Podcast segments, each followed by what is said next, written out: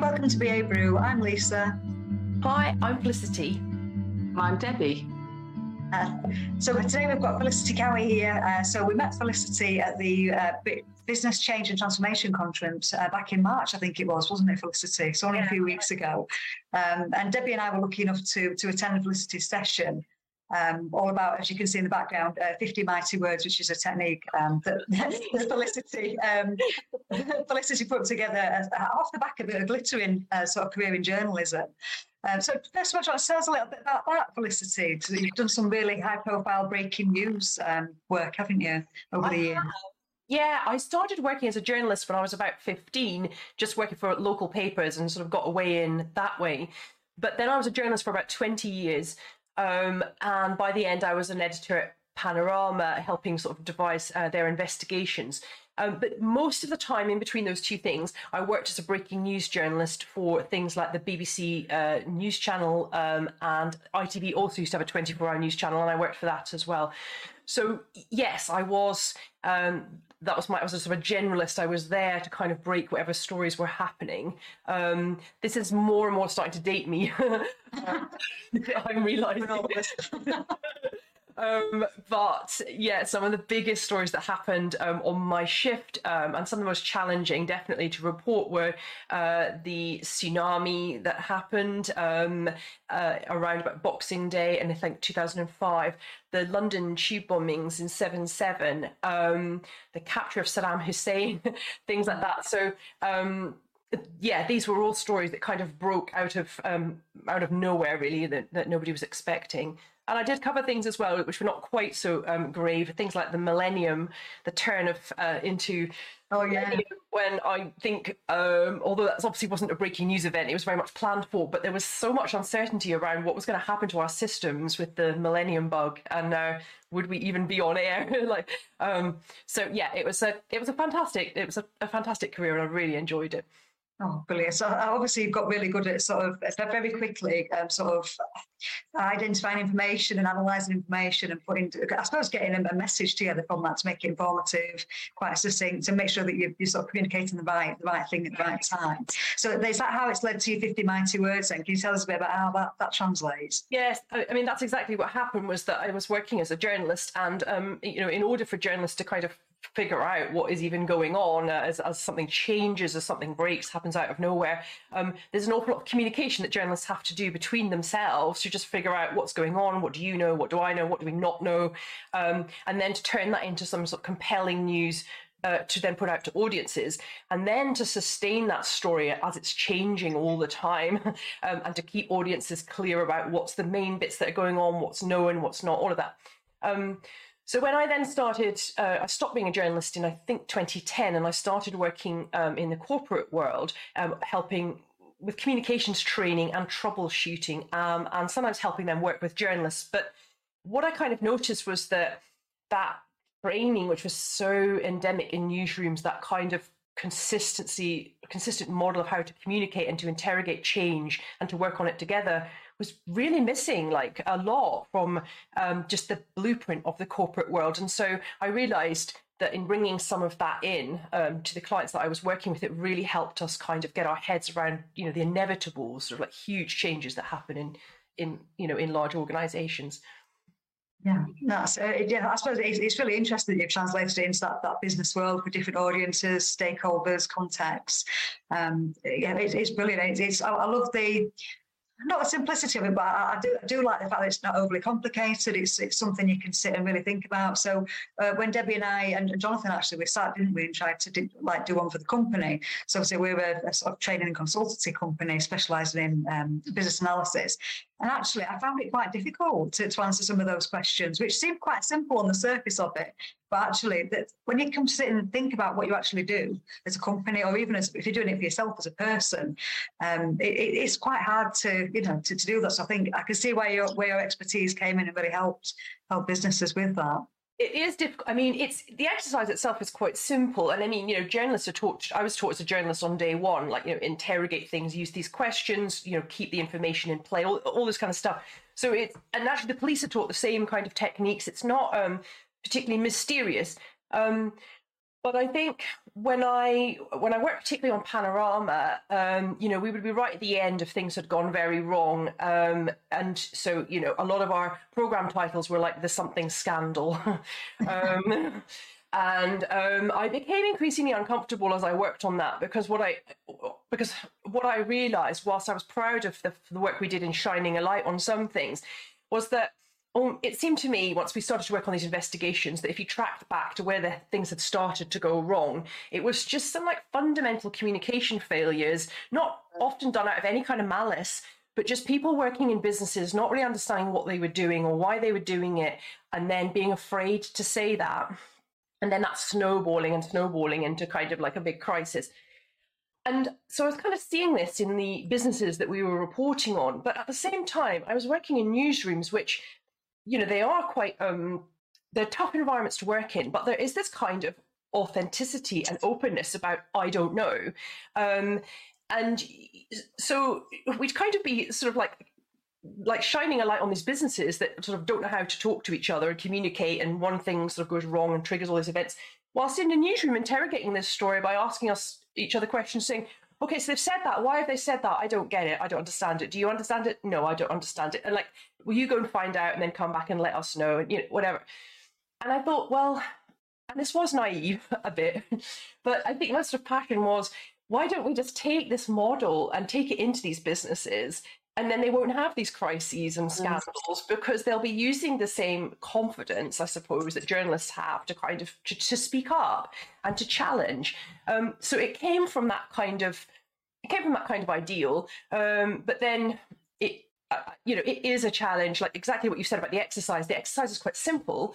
But I think in the kind of the corporate world, it's just it's not taught. You know, you're not taught all this when you're 20, 21, or whatever age I was when I did my formal um, training and neither is anybody else around you. So you don't have this common framework where nobody takes it personally or whatever. Um, and, and and I think that that's what I've tried very hard to do with clients is to create um, places where, and actually this came out of something at the conference, to create a kind of a model where it's possible to be kind of vulnerable together without anybody without there being politics around that particularly because the focus is on like but how do we get this right how do we say what we do and we don't know to each other so that we can work together um, and it and it works very well for that.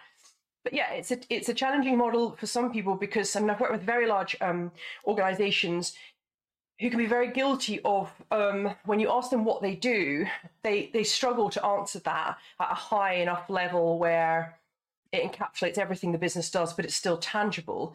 Because you know a lot of large companies have gone through a number of acquisitions and changes. Um, so genuinely in the company, this kind of consensus around what do we do is actually quite a piece of work to figure out. Um, but people feel slightly embarrassed about that. And so what can happen is they plaster over this sort of why. um, you know, like we're here to kind of make uh, the world a better place, obviously the most loose. Um, and then because everybody's so tired of it, kind of convince themselves, "Oh, that will that'll do the job," kind of thing. Um, but that kind of lack of rigor around and clarity around what you know, is just something that just would not happen in a newsroom. And so I kind of bring that sort of uh, gently, I hope, compared to some of the editors I used to work with, but um, sort of say that's just not really saying a great deal. You know, what do you do? Let's just take our time and figure this out so that you can get it into a few words and everybody gets what's going on here because it solves all the problems down the line, I find. Yeah, it's so important. I mean, communication it's, it's, it's the key to everything, really, isn't it? Good relationships, good business relationships. If, if it's done well, it just makes life so much easier in every way, doesn't it? It does, and when it, and almost every crisis after it's happened, and there's the sort of like the kind of the inquiry or the the looking at why did this all go wrong. It's always you always gets listed high up, if not the top reason, uh, communication failures. It's it's it's always pointed to as a reason why there's been a huge loss of money or jobs or you know or even life is this sort of failure to communicate confusion over communications.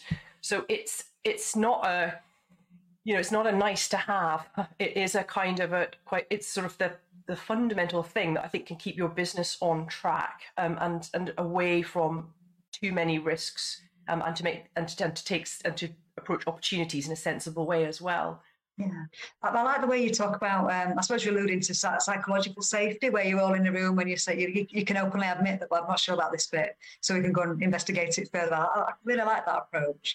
Um, and I think for our BA community, actually, that they, they might actually think the same as me, in that when I when I saw your technique, it made me think of we we have the what, why, when, how you know where, who, all that kind of thing. So we, we always do that um, as BAs. That's kind of the first thing I always do in a, in a BA project, any kind of project, really, just to get up to speed.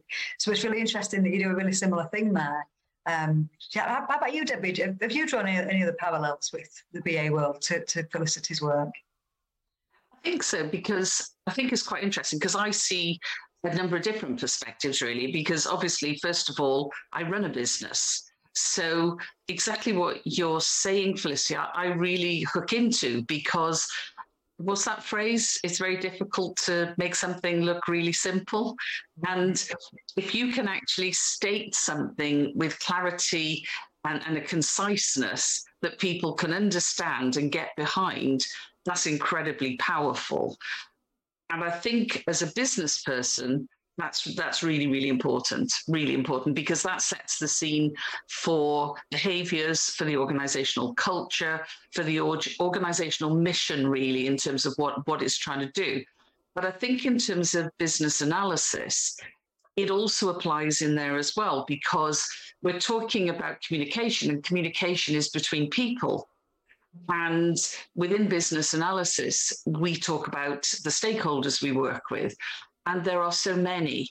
And they have different perspectives. And they have different agendas etc etc etc and if your messages aren't clearly articulated then people will interpret.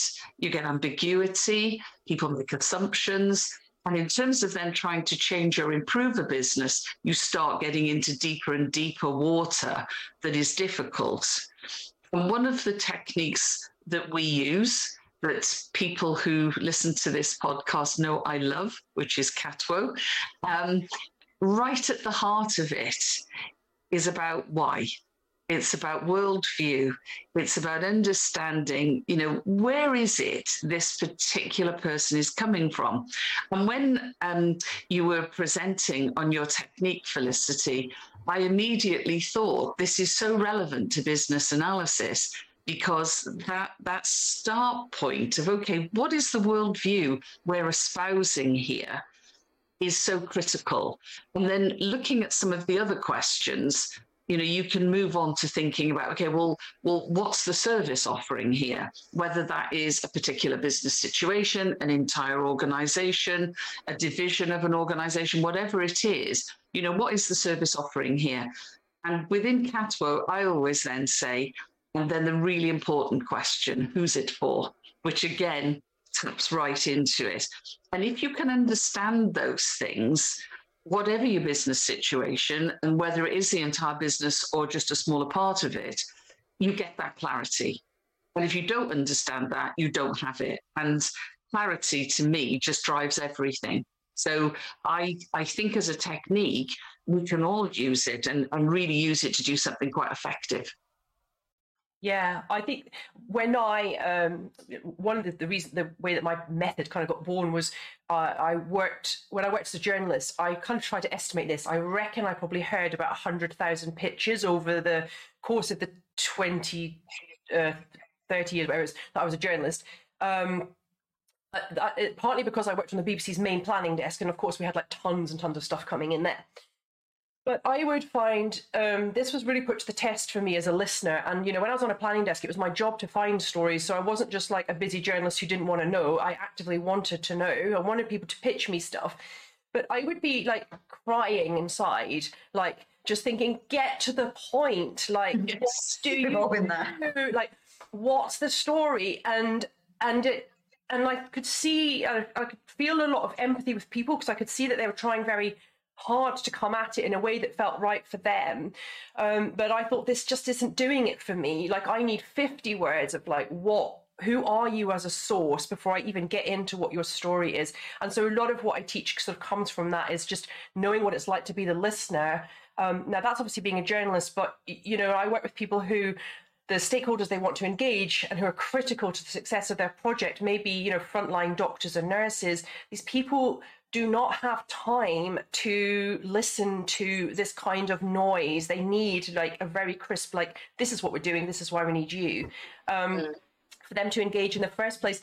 So um, yes, so what I, what I'm trying to teach is um, is is a way that is it's not the whole story uh, by any means it's enough of to just engage people in the first place so that then they then start to want to know more about you so it's kind of sits in that sort of in that place but it is hard to do um, because it's unfamiliar for one thing it's not really taught um, and i think secondly it's there's almost this thing that I, th- I just encourage people to just kind of get over which is like just because something, what you were saying, Debbie, about something appears simple, and people get so embarrassed that they can't do what appears simple, so they think, "Oh God, I can't describe my business in a few words. How mortifying!" um, you know, because it's embarrassing, isn't it? Like, um, you know, it's like, yeah, but you need to practice it, and then you can say it on, you know, on all uh, news outlets, whether it's print or um, broadcast people specifically are allocated to write headlines um, or shifts where they write the headlines and they do that with the whole story in front of them it's an art and it takes time um, and i don't see that in the corporate world that kind of respect for like this is quite difficult therefore let yeah. allow ourselves the reality that we're humans we find this sort of thing rather difficult but we need people to listen and engage so we're going to have to kind of like allow ourselves time to get this engaging statement together yeah, it's it's really quite interesting, isn't it? Because I I so agree with you. Um, one of the things that that I do do is I talk about crafting a sentence because sometimes when you're writing something, you can use all sorts of additional words that you don't actually need. And and you can just take them out. And I sometimes say to the guys in assist, if your sentence is finishing with them or with those, nine times out of ten, you don't need those last two words. Okay. And that's that's a little tip that I always use. Um, it is the less is more thing is a huge thing that I, I teach people, but that sounds it's paradoxical, you know, less, you still need the right stuff in there, but do. little of it as possible, really, I think is the, the way to put it. Yes. And, and you quite often see things written where the first few words of the sentence aren't needed either. And the, and the bit that's really the nugget is in the middle somewhere. And so I quite often talk about that as well because we do a lot of writing at Assist because we write a lot of presentations, course materials, etc. So we're communicating all the time. But the other interesting aspect of this for me is one of the most difficult parts, I think, of the business change world is actually making change happen. And making change happen really requires good communication. And so actually being able to communicate, and, and I love the concept of 50 mighty words. I like the word mighty in there, okay? Because to me, every word should count. And if you make every word count and if you do craft it, you're going to get a more effective message, don't you think? Yes, completely. I think that the words need to do, they've got a job to do. Um, mm. And they all need to serve um, a purpose. And it's not necessarily a question of having it all locked down and memorized and stuck on a wall. It's not it's more just giving it doesn't have to be you can you can change it and things can be fluid within the 50 mighty words but it's having that discipline of like we need to be able to say to answer these kind of these key questions that listeners will have as soon as we present them with something new as as, as quickly as possible because people's attention spans are can last for about 50 words. After that, it gets a bit difficult. Um, and I don't think that's just because we live in a busy, noisy world. I just think that's the way we're built. It's like our brains are very efficient and they're like, okay, you're something new. um, tell me. But I've got I've got this sort of little bit of um, it's like I guess it's like our algorithms. Like I want this information in this period of time, and then I'll rank it. It's almost like we work a bit like that. So the 50 I find does impose discipline um, and has been a very good tool for me when I've gone into work with new clients and they've sort of given me a very long description of who they are and what they do and all of this, which is absolutely fine. It's the right starting point to see what their external identity is. But the discipline of crunching that down into 50 words has really made them sort of say, actually, you know what, really huge things like actually yeah we don't really do that anymore i'm not really sure why we're saying that because it puts it all under the microscope a bit and helps people just look at what matters to us right now and that's obviously what you really want to tell all your stakeholders they don't need a lot of backstory um, they need um, just the they need the headlines really to decide if it's relevant for them it, it's good in that way, though, isn't it? Because it, it, helps you to, be, I suppose, review the business at the same time. Because while you're thinking about this, like say, shining a light on, well, where are we yeah. What are we doing? Um, it's a good opportunity for that. That that is actually. Sorry, go ahead. Sorry, Felicity. Go on. I mean, that is how it works. In the net, once you've sort of like crafted like what the, the statement is, it's not um, so much like that's job done. It's almost like okay, right. So that gives you the way to engage people, but it's a way of keeping things on track because, and it's what newsrooms do. So they'll sort of be okay, right? We're clear about who this story is about, but we're not really very sure how this happened. And so what will happen is that when I was um, sort of directing teams of people, um, I would say, right, can you go and find out more about the how this has happened? Then can somebody else? Can you go and find out a bit more about like why this has happened? And so it's almost like you would allocate the kind of the workload, and in some cases even the budget to um, to figuring out these different answers to these questions while having this top sort of like 50 words above it all about this is what we're trying to achieve. So it's a very good way of keeping things on track. And even for very small businesses, like I do do some work with startups and founders and entrepreneurs as well. Um, and they like it because you know when you're founding a business there's so many opportunities and it can get very confusing when a big client appears and they want something slightly different from what you normally do um, there's nothing wrong with that of course but it helps you sort of stay nimble but still stay true to your core focus by just having that in, in mind and thinking well this is what i really do so is that actually the right fit for me? Um, mm-hmm. i mean it can help businesses stay on track which obviously if we're very small um, is absolutely critical. Yes, and I think that's a good point as well, Felicity, because sometimes in business, you have to decide what's in scope and what's out of scope yeah, it's the scope thing, isn't it? Because the creep of that is huge, and the more, and, also it's not like the more things go well, it's the worse that gets. Because I've worked on projects both as a, as a journalist and in my own business, and all different, and that's happened to be quite a lot. Where it started off, nobody really cares. It's quite small. I can define it all perfectly and do what I want. But the more other people start to get involved in it and bring their imagination and ideas, the, the more you know, it can just completely like explode in scope. So it's a positive sign that you've engaged your stakeholders, but you then need to kind of like keep that in focus. Otherwise, it mm. can sort of like start to drown out and drag down the time. You can lose your timeline and all kinds of things, I think. I think as well, this is how it ties into sort of business analysis and business change because, you know, we are often asked in terms of requirements for so many different things but actually you have to come back to that essence of why.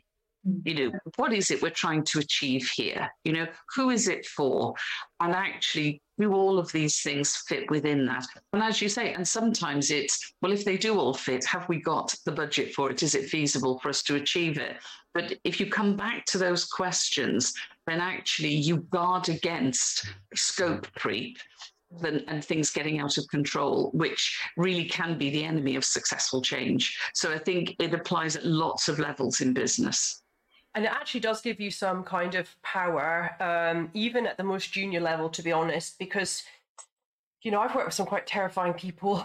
um, but, you know, when I sort of said, uh yes but you know this is this is what we're doing. Here's the so it's in 50 words. You know here's the here's the, the, the, headlines of what we're doing what we were chatting about okay? So now you want to do this. I get that. I totally understand that you know all that language. But um i'm not quite sure how it fits with this and then kind of just go quiet. Um it's really really good at refocusing because people because the whole statement in itself is not nebulous it is very tangible and it is about why we're even bothering you know the pain of change it makes a case for why put ourselves through this kind of thing. Mm. back into people's minds um, is you know it does help an awful lot um, even if the gap between you and their experience or whatever it doesn't really matter anymore because it's just you, you're bringing it back to this common thing. And the same thing happens in newsrooms really where you've got the story up and running so it's the equivalent of the 50 mighty words the headlines really of like right we're coming back to this breaking news about blah blah blah blah. Um, and then behind the scenes journalists are saying oh maybe we could go and find out about this or we could send a crew out to go and like investigate this but because you've kind of got this central story in play i think it really does help with the kind of like well yes but if we do that then the camera's going to be stuck over in you know another country and actually we might need it back here and it just helps make those decisions in the moment because mm. that's what's really it's that's the strength of this really is that it's quite nimble and you can you can decide as things um reve- as change reveals itself which is often you know what well is always what happens isn't it? Yes.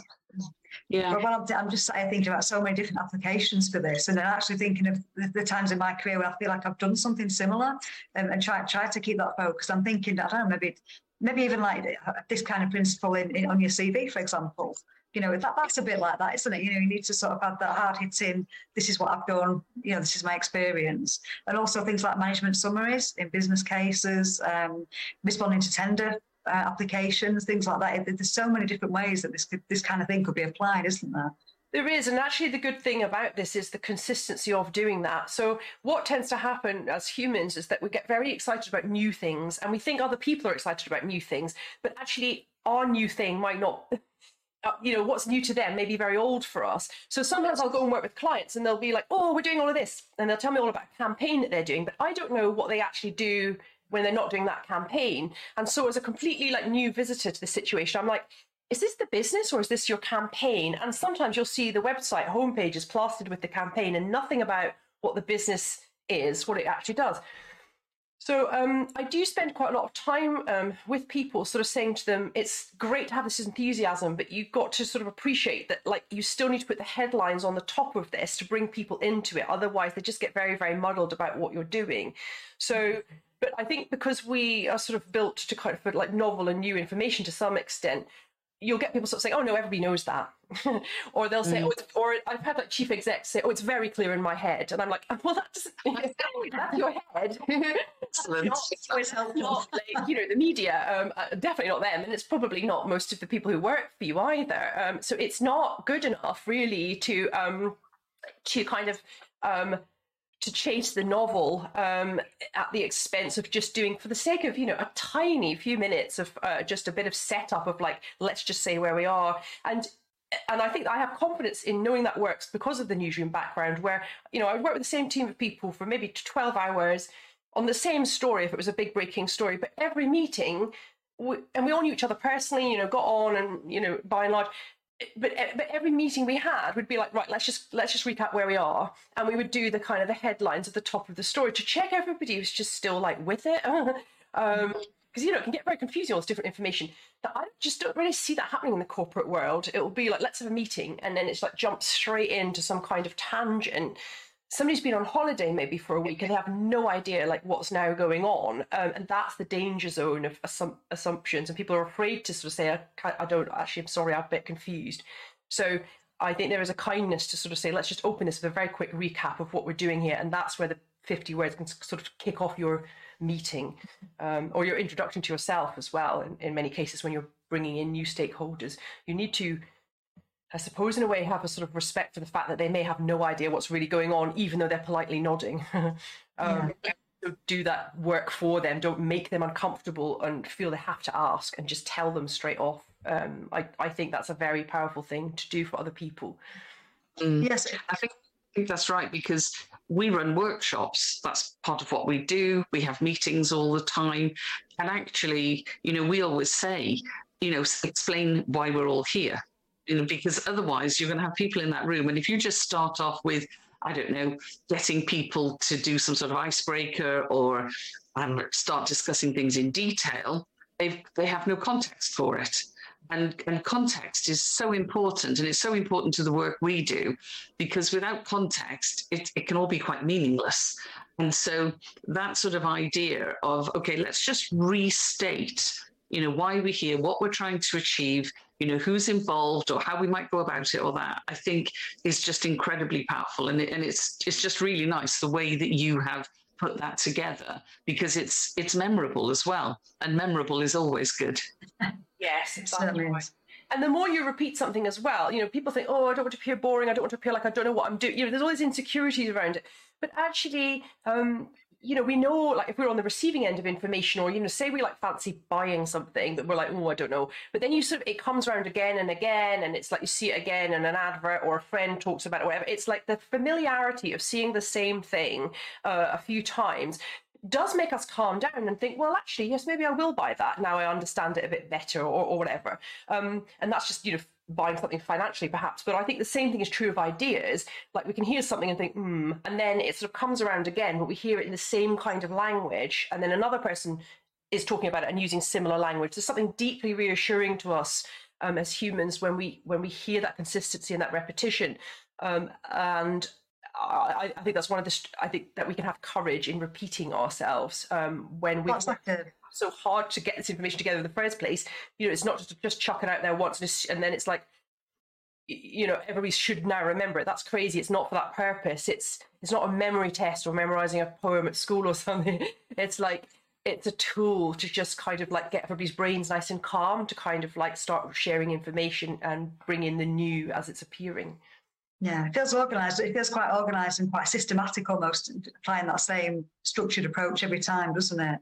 So, just in terms of that, as well as working with people, you've also um, published a book recently, which we can see behind you there, called Exposure. just to hand you what I. That's it, as well. Yes, I did publish this book. Um, yes, it was published last year and it is nominated for a Business Book Award, which is extremely exciting. And I find out about that next uh, month in May. Uh, yeah, when we're recording this, I will. Uh, I guess we'll we'll know quite soon.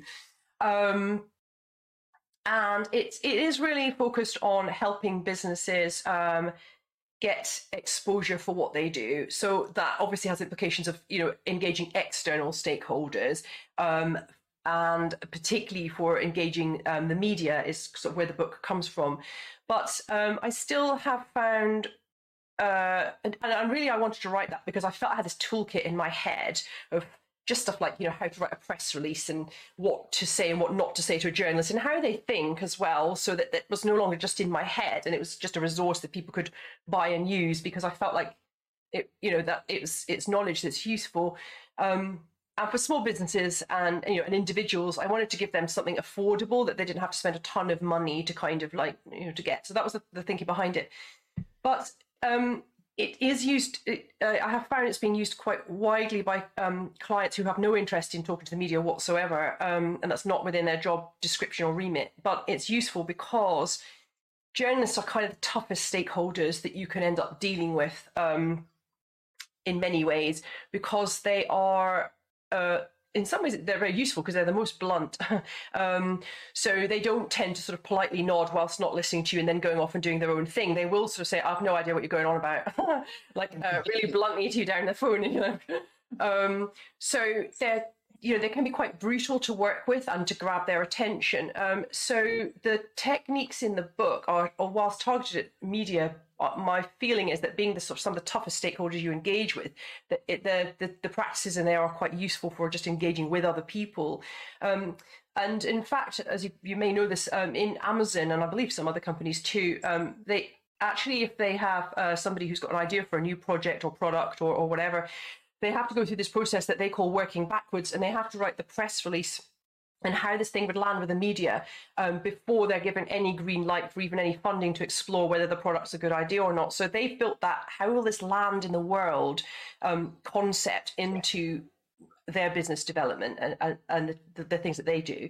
Um, and so I've used it in that way as well, because obviously, if you're making a significant change in a business, you know, if you're bringing in a huge new product or a different strategy, there's quite a big chance this will end up, um, whether you it's you doing it directly or somebody else in your business, it will end up in the in the outside world, and people will scrutinize and look at it.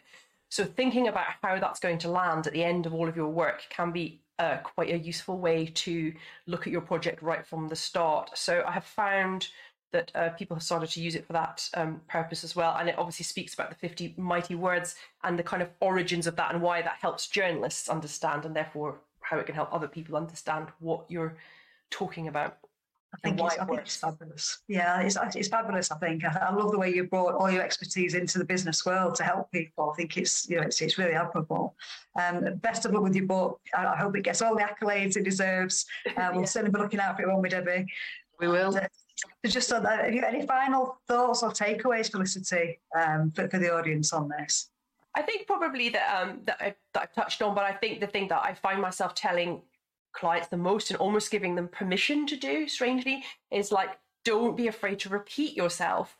Like you know repeat yourself all the time. Repetition is very soothing to other people. And when you've worked so hard on like you know getting your 50 words your headlines understanding what you're doing don't you know just keep keep that in play all the time um, i think people in our sort of hurry to do things, um, we sometimes maybe don't value that enough as, uh, and we're so worried about ourselves. Perhaps we don't we don't realize enough how the repetition is very convincing to other people that we work with. It shows consistency and trustworthiness. I think that we know what we're doing, um, and so that's my kind of that is the piece of advice I find I'm giving people most of the time. Um, and I and I can see from their body language when I say things like this, I can see their shoulders dropping and a kind of a sense of like entering back into what they know what they're doing. Um, and I, I, I think that that is is something that is useful. I, I, think in some ways what I do is is about that is encouraging people to kind of gain gain that strength to sort of communicate because they feel comfortable about what they're communicating about because it's